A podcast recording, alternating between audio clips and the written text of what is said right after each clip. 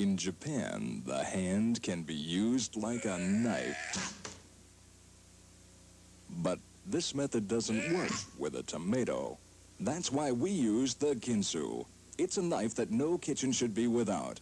The Ginsu can cut a slice of bread so thin you can almost see through it. It cuts meat better than an electric knife and goes through frozen food as though it were melted butter. The Ginsu is so sharp it can cut through a tin can and still slice a tomato like this. It can chop wood and still remain razor sharp. What's more, it's a knife that will last forever. How much would you pay for a knife like this? Before you answer, listen. It even comes with a matching fork to make carving a pleasure. Wait, there's much, much more. We also want you to have this six-in-one kitchen tool. It peels and slivers carrots, peels potatoes, and slices paper-thin potato chips. This amazing little knife even grates carrots, grates cheese, and makes beautiful decorative vegetables. How much would you pay for all these items? Well, we'll even give you this set of six precision steak knives. The handles even match the Ginsu. And to make the offer completely irresistible, you'll get this unique spiral slicer. Down and down, around and around, and you'll have a beautiful garnish for your dinner table. Now how much would you pay? You get the Ginsu knife, the matching carving fork, the versatile 6-in-1 kitchen tool, a set of six steak knives, and the spiral slicer. You get them all, guaranteed in writing for 50 years, for only $9.95. It's the most incredible knife offer ever. Here's how to order. Call toll free 1 800 835 2246 or save COD charges by sending 995 to Ginsu, Box 6688, Chicago. You get the Ginsu knife, matching carving fork, 6 in 1 kitchen tool, 6 steak knives, and spiral slicer. This is the original Ginsu, the only knife offer with a 50 year guarantee. Don't accept imitations. Order now.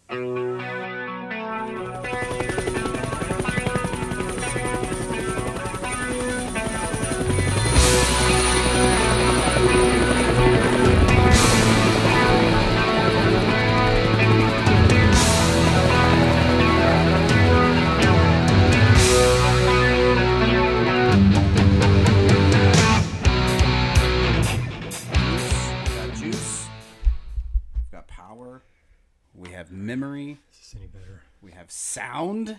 We have two mics. Water. Okay. And we have Jackie Chan. And we have police siren in the background. And we're hunkered down here in the dojo. Do you want to test it to make sure it's going? Yeah, I think we're good. Okay. Yeah, I think it's good. All right. Ah, welcome. Episode three. Yeah. Pump action. Podcast. That's right, your source of 80s action cinema, 90s, And beyond. and beyond. beyond the stars, yes. Uh, hey, today we're talking about uh, one of my favorite action stars of all time. I'm just going to be honest with you. I agree. Jackie Chan and his seminal reintroduction to American cinema. Uh, what year did this come out? Do you remember? Internationally, it came out in 95. It came out in the States in 96. 96. Yeah, I remember. Uh, oh, we were talking about Rumble in the Bronx. I should say that. yeah, I was in college. I was at, at OU when Rumble in the Bronx hit. Yeah. I don't know if I had met you yet. Probably not. Um, but we were on the cusp of uh, our paths crossing. Right. Um, when did you see this film first? I saw it in the theater. Same. Yeah, I lived in um, Apple Creek Apartments, Apple Tree Apartments off Robinson, and they used to have that little movie theater right there. Um, uh, well, it was a video store. I take that back. It was a video store on the corner, and then the movie theater was down. I'm trying to think of where it was at. By okay, not Pinocchio, but it was by Pinocchio's. But then you went further, like um, no, there was a movie theater there. I take that back. There was a video store and there was a movie theater there for a, for a short bit. And I used to ride my bike to that, that movie theater. And that's where I first saw it, was at that movie theater behind Pizza Shuttle and all that. Is it still a theater? Have you been back to Norman in a while? I don't know what's there now. I, I don't either. It used to be a movie theater. It was a dollar theater for a while, but Yeah. that's where I first saw it. Um, Was was yeah in the theater, and um, but yeah. Uh, so th- I've, I've this one goes way back for me, and I'm glad you got to see this in the theater as well. So, um, but yeah, love this movie. Yeah. the early '90s is when I kind of got into kung fu movies Yeah. and Hong Kong action cinema, and I had a, a few of the Jackie Chan VHS Yes. box sets of Yes. his of his old stuff, like yes. Fearless Hyena and Yes. Half a Loaf of Kung Fu. Spiritual Kung Fu, Fantasy Mission Force. Yeah, and I had a few of those already, so I knew, you know, and I had read. I think I had a book. Uh huh. It was either kung fu movies or Hong Kong action cinema, Uh huh. and there was of course a bunch of Jackie Chan movies in there. So I knew all about him and had seen some of a bunch of his older movies. Yeah. And then when this came out, it was this big push into the U.S. And so, yeah, I, I went with my dad to see it in the theater. That is awesome. Yeah, I, I first heard of Jackie Chan actually quite by accident. Um, I have no idea what I was recording or, or what, but I accidentally set the VCR to record something. And what I ended up taping was a show called The Incredibly Strange Film Show um, that was broadcast in England. Do you know what that what that is? No, Okay, yeah, I don't really know uh, too much about it either, other than there's only like six episodes, which is like typically British. But they did one, I think, like on John Waters, and they did one on um, like maybe Herschell Gordon Lewis. Um, but one of them they did was on like Jackie Chan, and I had never heard of Jackie Chan before that. And I watched this documentary on the man himself, and it was probably made around the time of like, oh my gosh, it had to have been Police Story 2, maybe. Police Story 3, Super Cops, somewhere around that time, so which I'm not really sure. 90s, 80s, maybe. Like late 80s, early 90s. And just like, holy cow. Like this. That was like my first, like, introduction to like Hong Kong action cinema. Uh, I had never seen anything like that before, other than just Shaw Brother films, Bruce Lee films. But this new genre, or this new movement, I guess, that began, um, I was completely unaware of it. And same with you. Like I immediately after watching that documentary, I immediately began trying to search out Jackie Chan films, and I remember coming across that box set, and I begged my parents, please buy this for me for Christmas. And I remember watching it. And I don't know about you, but I was very disappointed because it was not at all like what I thought it was going to be. Yeah. Um, it was not any of the stunts. It was not any of the crazy, um, other than like maybe Fearless Hyena. I think was a part of that set, and um, was it Snake meets the Crane or something like that? Like those are the only two that stuck out in my brain as far as like when you think of Jackie Chan movies. Those were the Jackie Chan movies where it mixed a little bit of comedy, some incredible acrobatic maneuvers, the intense training montages Right. that were always just like balls out crazy. Um, just, I mean, that was the two Jackie Chan films. Well, at least it got those two. It was like 10 films or something like that. Um, but yeah, so that was my introduction to Jackie Chan. Um, growing up in the video store, I don't want to take over the, the podcast though. I did happen to see the Brawl at Battle Creek, which was like his 1st introduction, and again, it was not. It was. It's not a very good movie. So when Rumble in the Bronx hit, um, I knew like, okay, this because seeing the trailers for it and everything, like, this is what I've been waiting for. This this is the one that I've, you know, this is the Jackie Chan movie I was waiting for. So, um, Rumble in the Bronx was a, a, a long time coming for me. So that's uh, that's my introduction to Jackie Chan. yeah. Even even that was Rumble in the Bronx. Like by the mid '90s, he was already getting a little past his prime. yeah, Like he was probably at his peak in the '80s, right? yeah, So when we finally got him, he was already kind of a little bit past his prime. which is crazy because he's still like insanely good at what he does Right. at that time. But you're right, like that was Physically, past- physically anyway, and stunt wise. Right, right, right. That was like I guess um, was it Drunken Master Two was sort of like his farewell sort of last film for Hong Kong for a while, and then he came over to America to make mu- to make movies. Is that kind of the story that, that goes? I mean, you, you have the notes, so you want to go ahead and Sure. regale us? I yeah, we'll we'll talk a little bit about Jackie Chan. Um, I kind of really only went up to Rumble in the Bronx. Mm-hmm. but yeah, he was born April 7th, 1954, as uh, Chan Kong Sang in British Hong Kong. Um, if we're allowed to say that, I don't know if the Chinese censors are going to come after us. Sorry. What, what was supposedly British Hong Kong at the time? Don't cancel us. We're not even getting Anyway. started yet. Hong Kong. Yeah.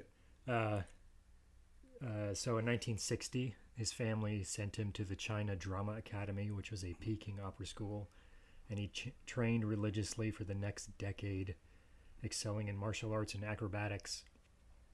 He became part of the Seven Little Fortunes, which was a performance group made up of the school's best students. Have you? I didn't mean to, but just to stop you right there. Have you read his book? Because he has two books. I've read them both. I read the Um, one he did in the 90s. Yes, um, where he talks about the intense training and like yeah. I mean, I mean, if, if you're unaware, Peking Opera was like the precursor to um, motion picture uh, in, in in Hong Kong, and uh, or theater work, or it's kind of like vaudeville, I guess, maybe for American audiences. But anyway, it featured singing and dancing and acrobatics and all these different kinds of things. Um, and the they mostly were children, um, and they suffered like like torture.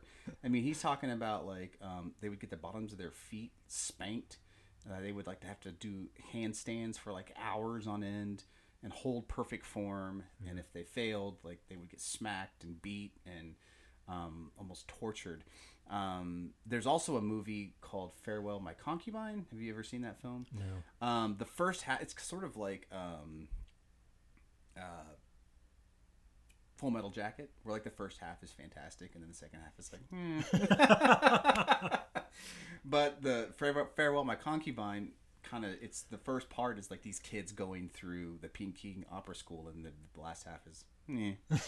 um, Last half they go to Vietnam. And, yeah, yeah. Sing uh, the Mickey Mouse theme song as they're murdering. but anyway, um, but no, uh, but those scenes are really intense, and it gives you a real um, accurate like um, depiction of probably what um, he went through. Um, other people that came out of that was Sammo Hung was, was one of his big brothers, and then um, Yen Bio or Bai Biao. Um, I, I these are words like I I've seen them in print. I don't know if I've ever heard them, you know, spoken. So I'm just going off my Oklahoma pronunciation. But anyway, but go ahead. I didn't know if you'd seen that movie or read those books about the Peking Opera. Yeah, so it was at the opera school where he became friends with Sammo Hung and Yuan Biao. And the three of them later became known as the Three Brothers of the Three Dragons. In uh, 1976, Jackie Chan went to join his parents in Canberra, Australia, where he briefly attended college and worked as a construction worker. A fellow builder named Jack took Chan under his wing and he got the nickname Little Jack, which became Jackie. so that's how he got that name. And then in the late 90s, he changed his Chinese name to Fang Shilong. Uh, which I didn't know that. I didn't know that either. Uh, so he began his film career going back a few years in uh, small roles from the age of five. At the age of eight, he appeared in a film called Big and Little Wong Tin Bar Mhm. in 1962. He had a few more small roles throughout the 60s, uh, but his kind of big ish break it was in 1972. He appeared in the Bruce Lee film Fist of Fury as an extra and a stunt double. Mhm. Um, he later, the next year, appeared in Enter the Dragon as a henchman and another stuntman. Uh, Sammo Hung helped Jackie Chan get roles in those movies. There's also a rumor too. I don't need to cut you off again, but um, I'm a huge Bruce Lee mark and a huge Jackie Chan nerd. I've always heard rumors too that um, when he was in Fist of Fury, the scene that he was in, Bruce accidentally broke his nose. Like he landed a punch, and then he was so like apologetic that he promised him a spot in every movie. I don't know how much truth there is to Yeah. that because you know you can't believe everything you read on the internet or in print. But um, that was always been the rumor that you know that Bruce Lee accidentally broke his nose uh, during his fight scene and promised him a, movie role or a spot in, in, in all of his films. And then the mafia killed him. Bruce yeah, Lee, Bruce Lee. Yeah, that's right. or whatever the conspiracy is.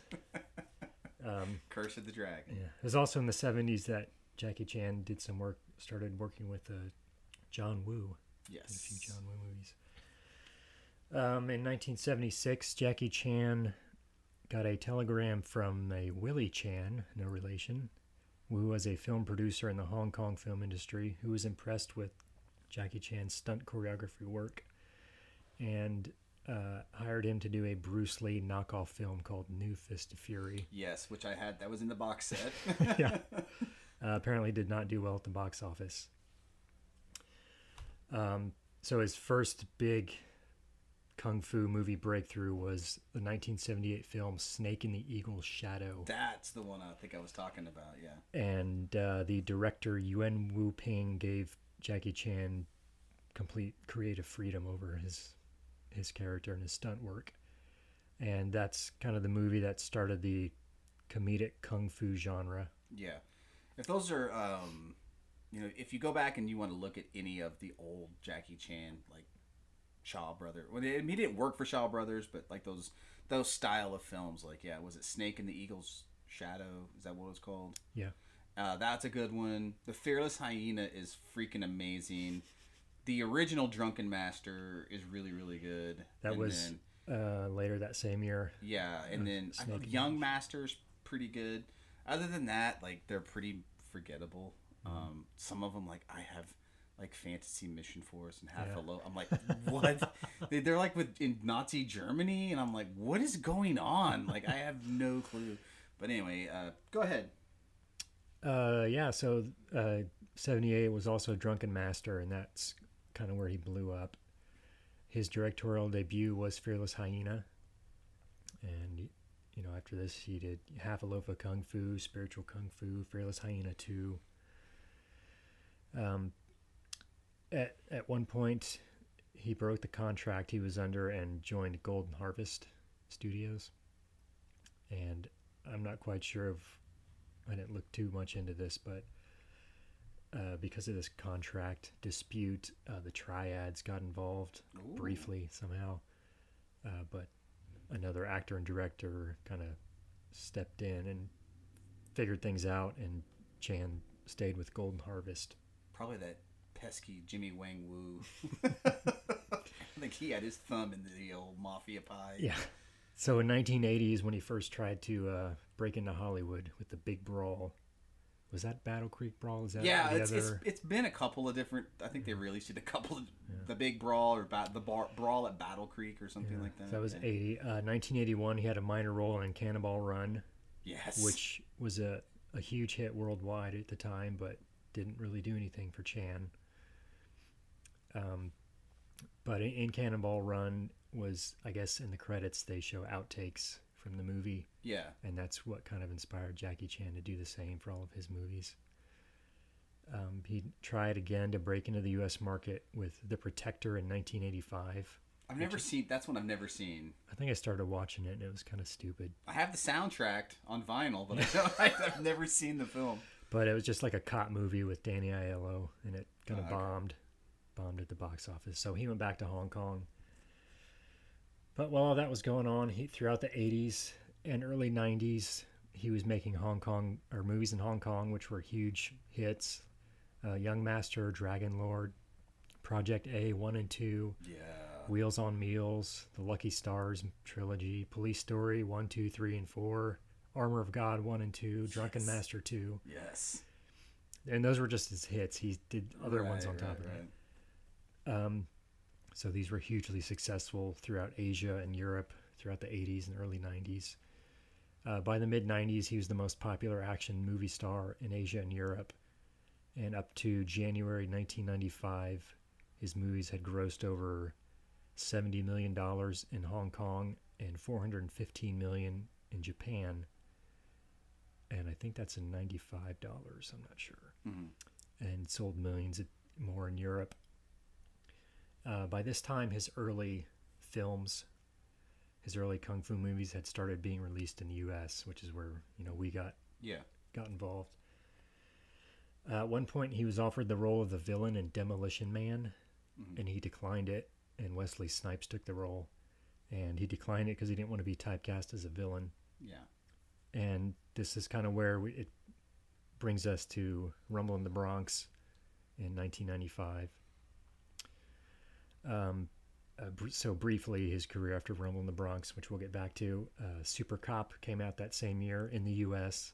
It was actually it came out in '92, uh, but in the U.S. came out in '96. And Super Cop is Police Story 3 and then a couple years later, in 1998, Rush Hour came out, which grossed uh, 236 million dollars in 2022 dollars. Yeah, that was basically his crossover film. Yeah, that was where he really got big in the U.S. Yeah. and uh, it spawned two sequels. Um, but since 1984, he's he's also a singer. Yes. Uh, he's released 20 albums and performed in Cantonese, Mandarin, Taiwanese, Japanese, and English. And he's done s- uh, songs for soundtracks of many of his own movies. Uh, he's won an honorary Academy Award, a Daytime Emmy Award, a whole bunch of Hong Kong Film Awards, which is their equivalent of the Oscars, Mhm. and countless other awards and accolades. And he's a member of the Order of the British Empire. Whoa. Um, so I kind of glossed over the last 25 years or so of his career, but we're not talking about that right now. Yeah. So yeah, Rumble in the Bronx. Um, why don't you, uh, since you just watched it yesterday, why don't you kind of give us a brief synopsis? Yeah, Yeah. So, um, it's been a long time since I've seen this film. Probably since it originally came out on DVD, because the copy that I watched is like the old snapback, Mm-hmm. the, the you know DVD.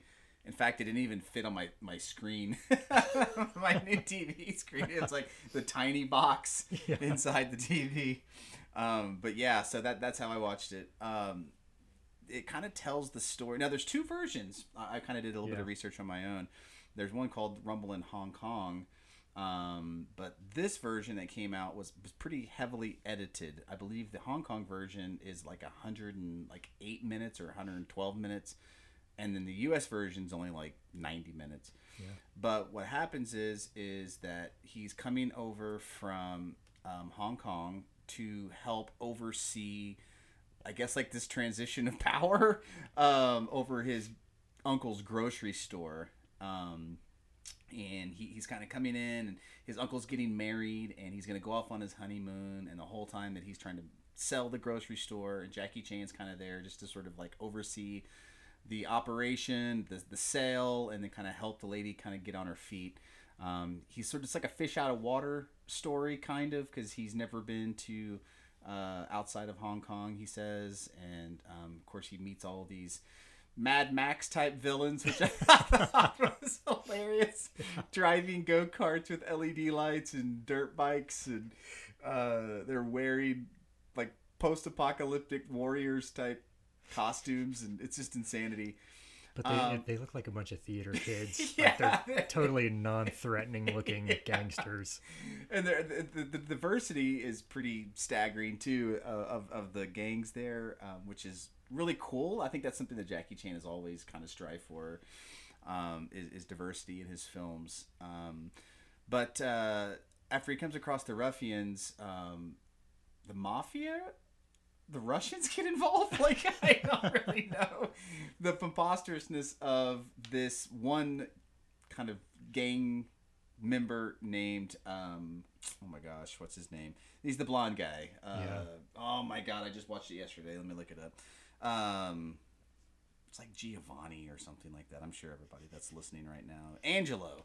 Uh, I knew it was very Italian name. Angelo um, accidentally um, stumbles across like this diamond sale gone wrong, and he he steals the diamonds and uh, hides them in the um, invalid child's wheelchair cushion. Um, and then that's how Jackie Chan kind of gets involved because he's neighbors with his uncle is neighbors with the invalid child, in the wheelchair and they come looking for him and and then it's just this whole he gets involved with the police and white tiger and like it goes off the rails pretty fast. Um but from beginning to end i watched it and my face was just hurting at the end of it because i was smiling the whole time because it still holds up. It's corny as hell. It's awesome though the the, the sequences the fight sequences are perfectly paced. Um, the acting is over the top. It's just it's so much fun to watch this film and actually I want to watch it again as soon as I get home because there's so much that I'm missing. Yeah. Um, but yeah, w- one thing that I do know is you know um, you know the first thing you're going to notice is that everything's dubbed, and that's just the Hong Kong way of doing it, and that's basically the European way of, of making movies. Is all the sound um, and dialogue is post is, is is done in post. Um, everybody speaks their own languages, whether you're German, whether you're speaking Cantonese, whether you're speaking Mandarin, whether you're speaking Chinese, whatever it is. Um, they just speak their own languages, and then they go back and dub it in later for whatever market they're trying to sell it to. Um, so that's one of the very first things that you're going to notice is that all the dialogue is dubbed. And then the second thing you're going to notice is how bad the acting is in this film, outside of uh, Bill Tung, who plays Uncle Bill. And Bill Tung is one of those guys that's been in like every Jackie Chan. He was in like all of the Super Cops or Police Story trilogy, and he, he plays Uncle Bill like in every film. But um, and then Anita Moy, Anita Mui. yeah, Anita Mui. Um, she's also, but she's really good in this, and she was an actress too, that kind of has some chops as well. But outside of that, um, he basically doesn't really employ actors. He employs stunt people, Yeah. and then teaches them how to act because he thinks it's easier to teach a stunt person how to act than an actor how to do stunts. And so um, he recruited a lot of. Uh, this was shot in Vancouver, I Yeah. believe, and so these are all like. Um, uh, Canadian stunt stuntmen and stunt people um, that kind of went on to still work in the stunt field, except for the guy that played um, Tony. Uh, unfortunately, three years after this film, the main bad guy. Um, I don't know if you knew it or not. Um, again, Curse of the Dragon. he was filming um, one of the sequels for The Crow, and he was. And this was three years after Rumble in the Bronx um, was was completed. So he's filming. He's on set filming this. He's not even in the scene. He's just watching, and he's watching um, this explosion, and a piece of debris hit him in the head and killed him. Whoa. So yeah, three years later, uh, the guy dies um, on the set of a Crow film, which is again, it gives me goosebumps just thinking about it. It's weird, man, how that worked. But anyway, so um, but yeah, this movie is is a total blast from beginning to end. Yeah. Um, so speaking of Anita Mui, Mui, I don't know. Yeah, Um, she plays the woman who buys the grocery store from Uncle Bill. So she's one of the other main characters in the film. Um, Anita Mui Yim Fong was born in Hong Kong October 10th, 1963. She was mainly known as a singer. Mhm. Uh, she was called the Madonna of the East. yes, Uh, she was a huge star all over Asia, starred in over 40 films. It was Rumble in the Bronx where she got international acclaim, and she released dozens of albums with many number one hits throughout the 80s, 90s, and early 2000s. But she died from cancer at the age of 40 in 2003. ah man, R.I.P. I didn't know that. Yeah, sad story. Um, the other uh, actress who has top billing in this film, for some reason, uh, she's kind of a supporting character. Uh, Francois Yip, Yes, the uh, kind of sexy girlfriend of one of the gang members. yeah, she's pretty easy on the eyes. um, but uh, she was born Francois Fong Hua Yip, September 4th, 1972, in Canada. She's half Chinese Canadian and half French Canadian. Her first film role was a, I think this was a, yeah, Sammo Hung film hmm uh, called Ghost Punting in 1992. She just played a police woman. Uh, in 1995, she was in a TV movie in another small role. And Rumble in the Bronx was kind of her first big movie ever, like first the Yeah. third movie she ever starred in, and it kind of put her in the international spotlight too. She went on to appear in a number of movies throughout the 90s and up through the present day. She's still working. She did a lot of TV and TV movies, did a few Jet Li movies, and she was in a few of the uh, Predator movies, the later ones. Yes. That's awesome. Uh, so she's still working. And uh, Bill Tung, Yeah. Hey, I have a real quick Francois Yip story though. Um, and again, I don't know why I know this. Just I just know this is that um, she had heard that they were they were casting for this movie, and so I guess um, her agent or whatever talked her into like, hey, why don't you submit? And they called her back and said, "Do you know? We, well, we're looking for somebody that um, knows how to ride a motorcycle, that can sing and dance." Um, and she's like, "I can do all three of those things," which in fact she didn't. Um, so the very first time that she had ever ridden a motorcycle, they literally make her ride across the tops of the cars. yeah. And um, in the outtakes, she crashes the Oh, bike yeah. and breaks her leg. So, like, if you got to know what you're getting into when you, when you sign on for a Jackie Chan Yeah. movie. Uh, so Bill Tung uh, was born Bill Tung Bu in Hong Kong, March 30th, 1933. Legend. Yeah, he, uh, starting from childhood, he underwent jockey training and became a professional horse jockey and competed all over Asia and Europe and then became a horse trainer. He was in his 30s and he was recruited to be a commentator for horse races on TV and radio.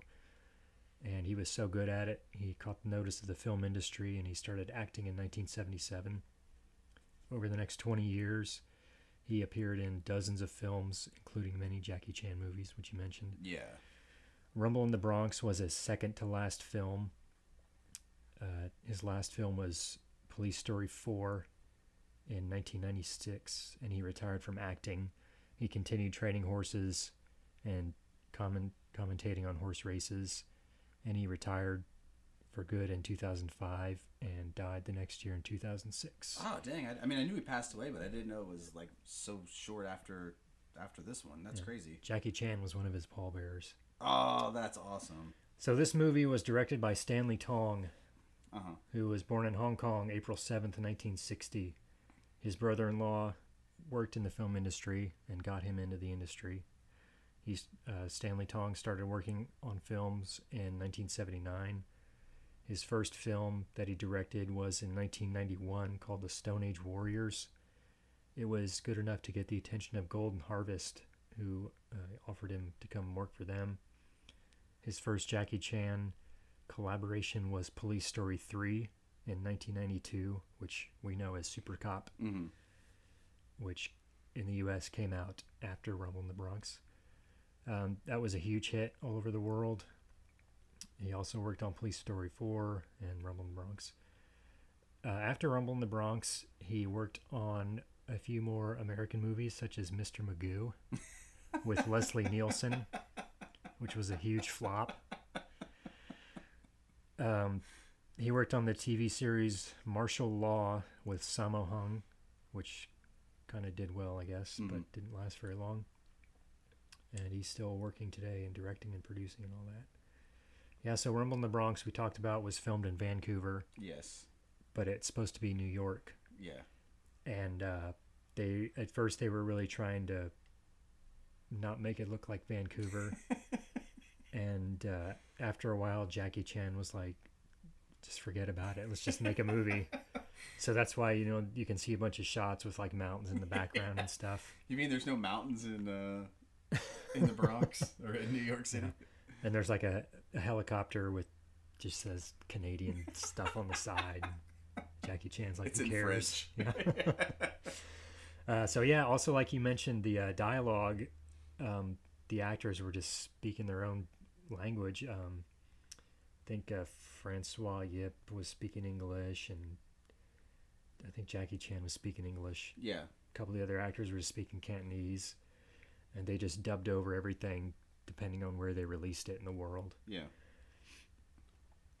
Uh, yeah, there's a ton of different cuts and edits of this movie depending on what country you live in and Have you ever seen Rumble in? I think it was called Rumble in Hong Kong. Um, I've never seen it. I've I I've only seen the American. yeah, that's the only one I've ever seen too. I know that there's like a whole. He's a police officer. Yeah, there's like there's whole subplots they cut out. Yeah.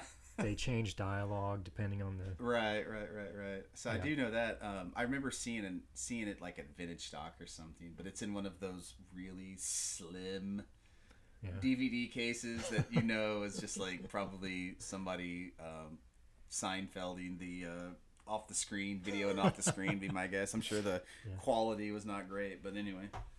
Uh, so yeah, and then as we all know from watching the outtakes, he broke his foot jumping onto the hovercraft, and they had he spent uh, a lot of the shoot wearing a cast with a fake shoe on it, Like a sock, just kind of painted to look like a shoe. yeah.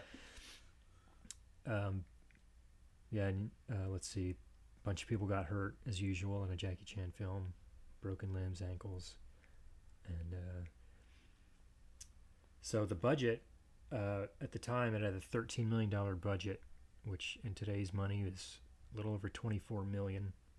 Were there any um, memorable scenes that for you when you watch this, just like that stick out in your mind? Um, the just the big fight scene when he goes to the gang hideout Yeah. and he's like jumping through the shopping carts and yeah, yeah. there's like pinball machines and the refrigerator. Yeah. I've always heard stories where like um so the set design comes in and they set the they design the set basically.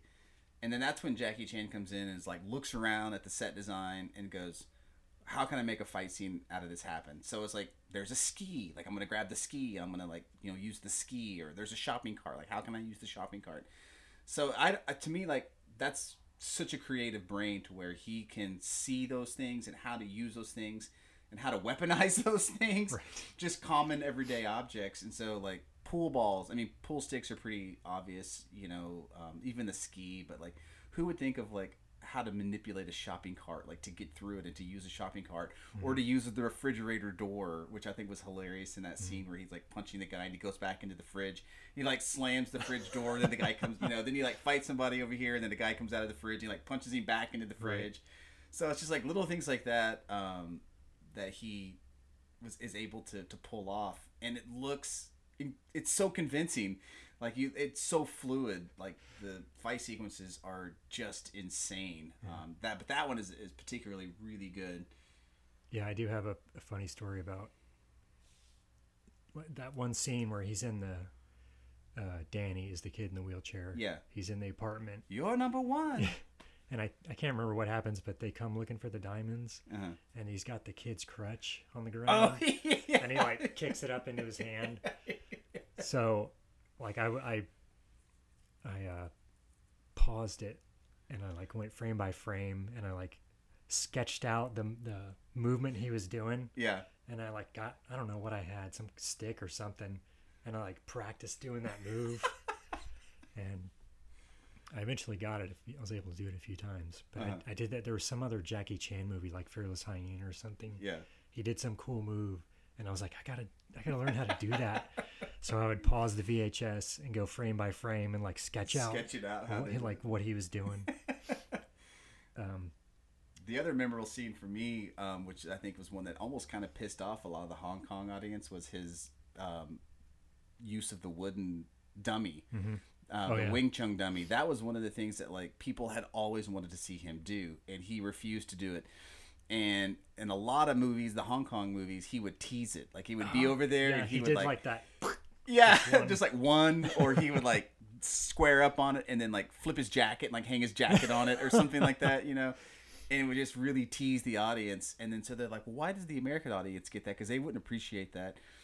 But the speed, and I that was one of the scenes I watched when I watched it yesterday. I, I rewound it like three or four times. This is like, it is unbelievable how fast his movements are, his punches are, it, and just I mean, again, it's just um, years and years and years of practice, and that's one of the things that, you know, in today's world that we live in, you're never gonna see people fight like that ever again. Like he he and like Sammo Hung and and, and Yin Yuen Biao, they're they're a dying breed because people don't train like that anymore.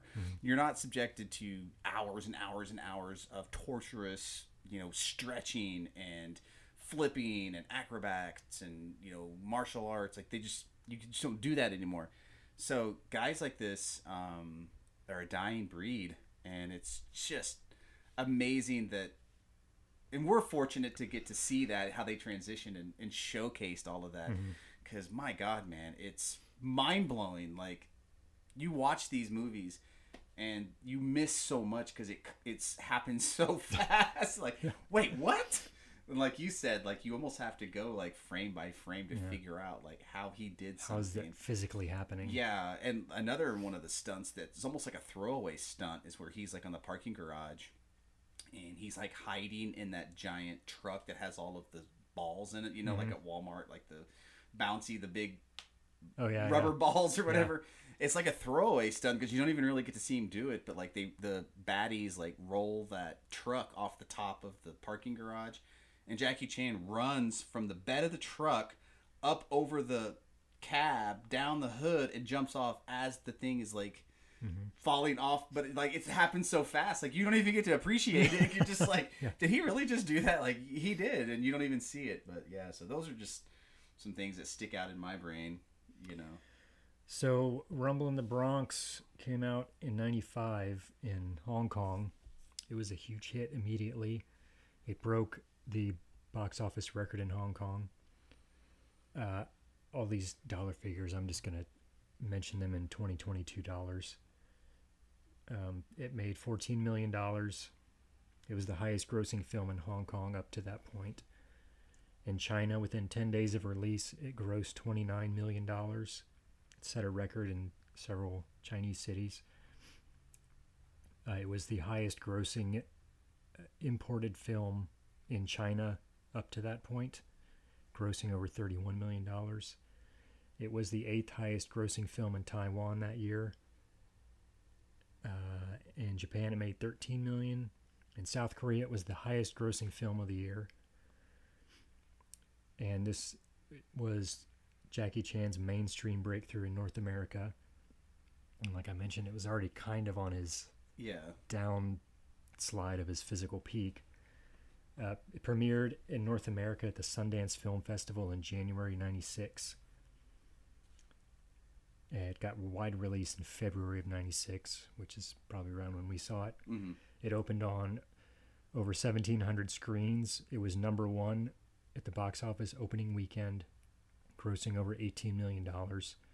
It was one of the year's top 20 highest grossing R rated films, which I didn't remember, remember it being R rated. Like, yeah It's It- not there's just- really. I yeah guess it is, though. there is some like language um, that's just kind of unnecessary. Like it's it's delivered very awkwardly that you could have easily taken that out. Um, there is that scene though that's pretty pretty horrific where they're like corner him in the alley and they like start like hitting him with the the, the baseball bat and then they're like well they're not hitting him they're like hitting all these bottles and these bottles are like smashing into his Yeah. head and then like he's like um, all bloodied up um, that was a thing that I had read somewhere years back where he was worried about that scene um, and how that would be perceived to like Hong Kong audiences because they weren't used to having that much blood in their films. Um, and especially seeing him like that beat up and that bloody. Um, but anyway, so that was a concern for him that he was like, I wish he would have taken that out, you know, or, or toned that down because it is pretty horrific and it goes on a long time.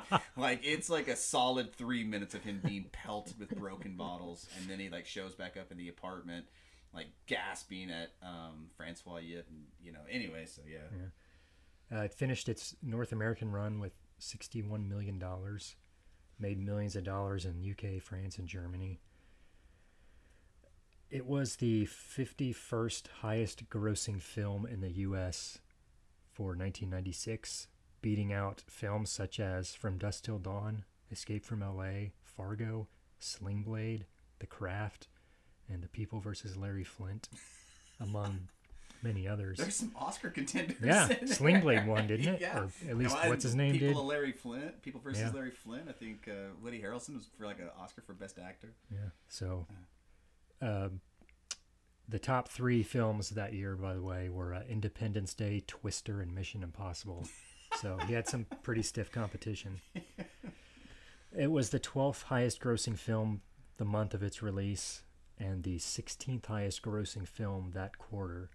So, hugely popular film. Hey, while I'm thinking about it, we- Um, yeah. we need to do a um, extreme weather film, like Twister. Like, Um, uh, Super Cop, which was also known as Police Story 3, was released in the US in 96 that same year.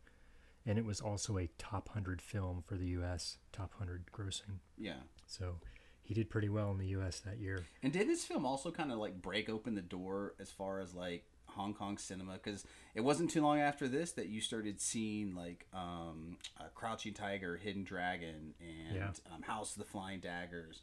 And then all of a sudden, Chow Yun Fat starts showing up, and Jet Li starts showing up, and uh, so this one was really kind of like a, like I said, like a door kicker in her. Yeah, it was Jackie Chan's biggest hit up to then, with a worldwide box office gross of over 145 million dollars on a 25 million dollar budget. And I found this one thing that supposedly it was the most profitable film in the world that year. That's awesome. yeah. It received generally positive reviews. Um, overall, some of the acting was criticized. uh, Roger Ebert gave it a positive review, giving it three out of four stars. Won a ton of awards and nominations for the Hong Kong Film Awards, which is equivalent to the Oscars. Uh, here's something that I thought was kind of funny.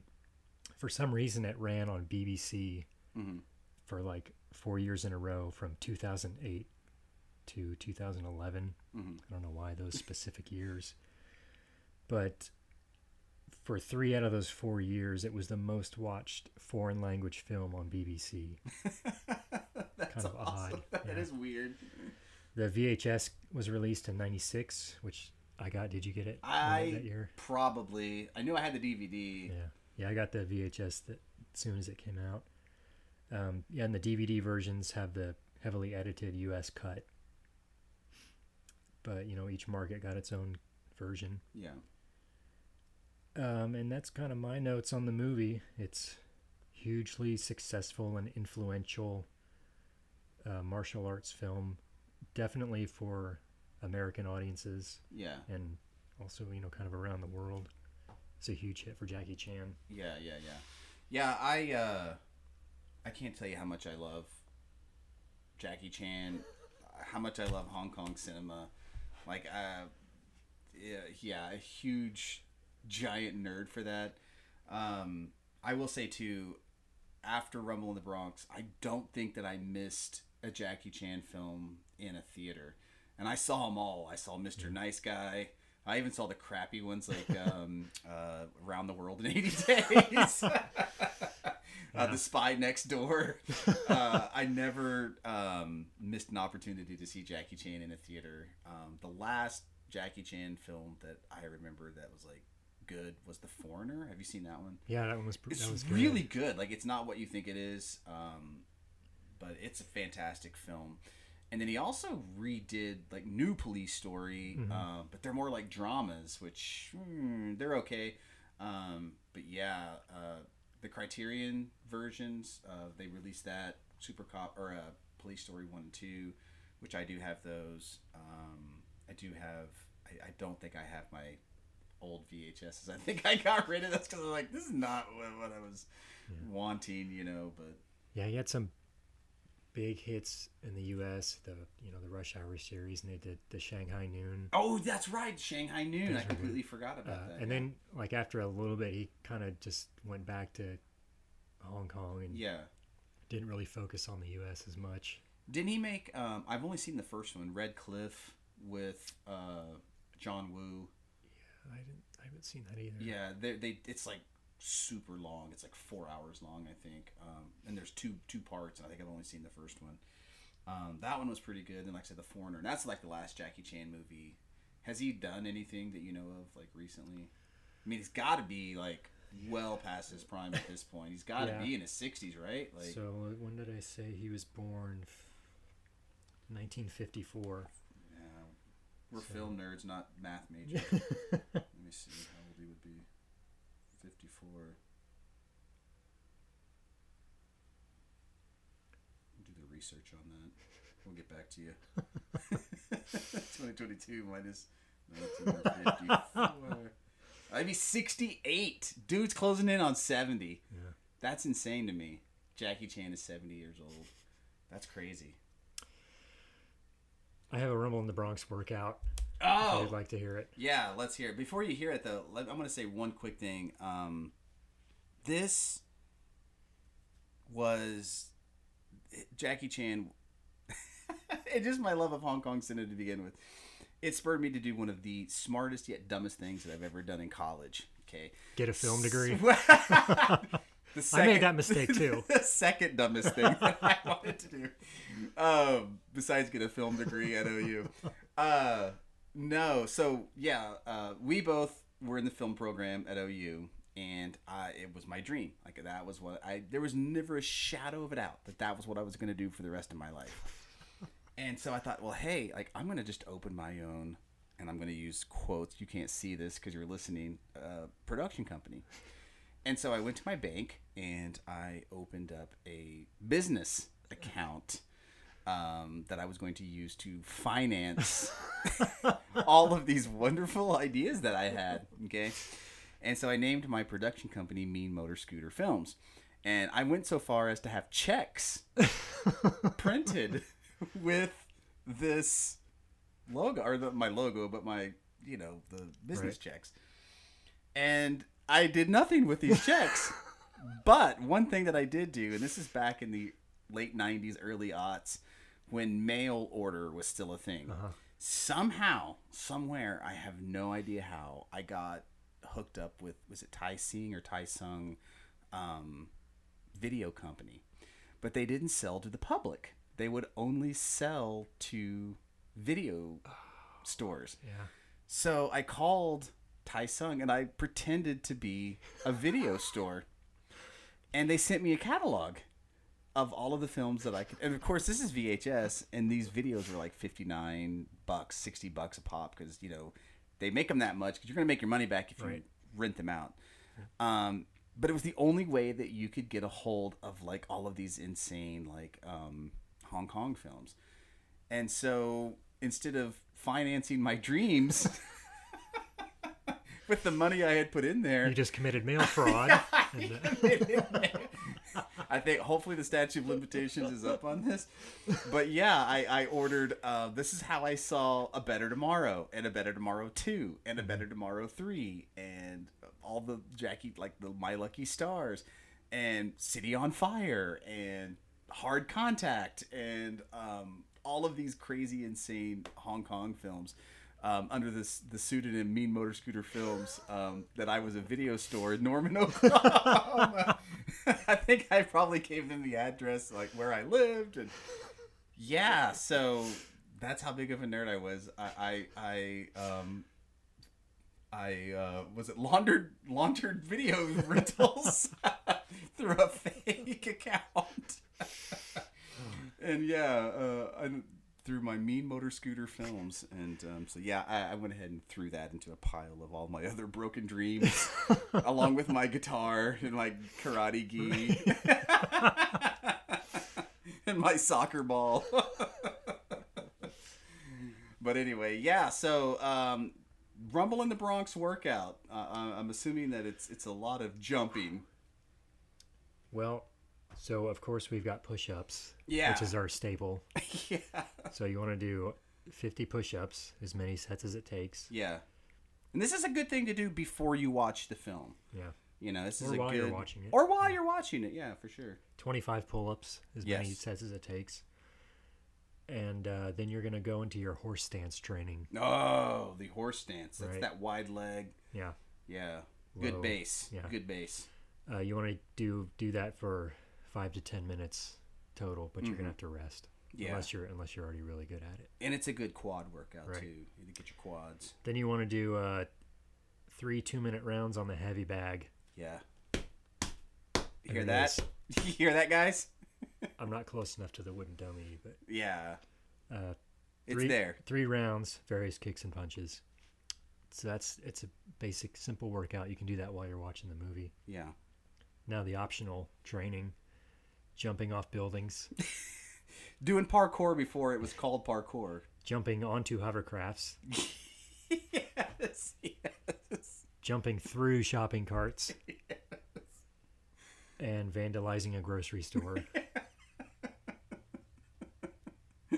the those op- the optional stuff is varied in danger and legality, so you might want to.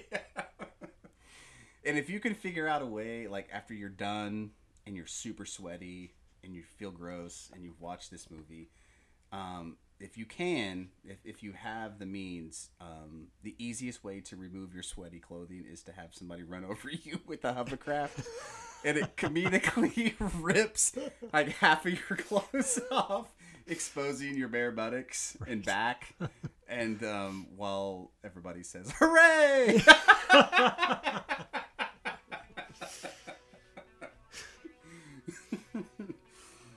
Yep, Rumble in the Bronx. Watch Go it. watch it. Yep. Go watch it, and then come back and thank us later. So, all right. So what are we gonna do next? Um, I know we're kind of skipping around here. Big Trouble in Little Big China. Big Trouble in Little China, which coincidentally, John Carpenter wanted Jackie Chan um, to star opposite of Kurt right. Russell, but the studios ixnayed that idea because they did not think that his English was good enough. So, what a different movie that that would have been had Jackie Chan starred, because you know it would have had those Jackie Chan elements in it. Um, and anyway, we'll probably talk about it when we talk about Big Trouble in Little China. Right. But, um, but yeah, uh, I can't wait to talk about that one. I love Big Trouble in Little China. It's one of those movies that like it has really gone. It's, it's grown on me over the years. Like I loved it, but now I really love it. So anyway, but yeah. Um, so if you're playing the at-home game uh, of Pump Action Podcast, um, I don't think we introduced ourselves, but um, we the hardcore listeners know at this point who we are. This has been T Bone. Yeah, and Tie Fighter, and we are uh, stay pumped.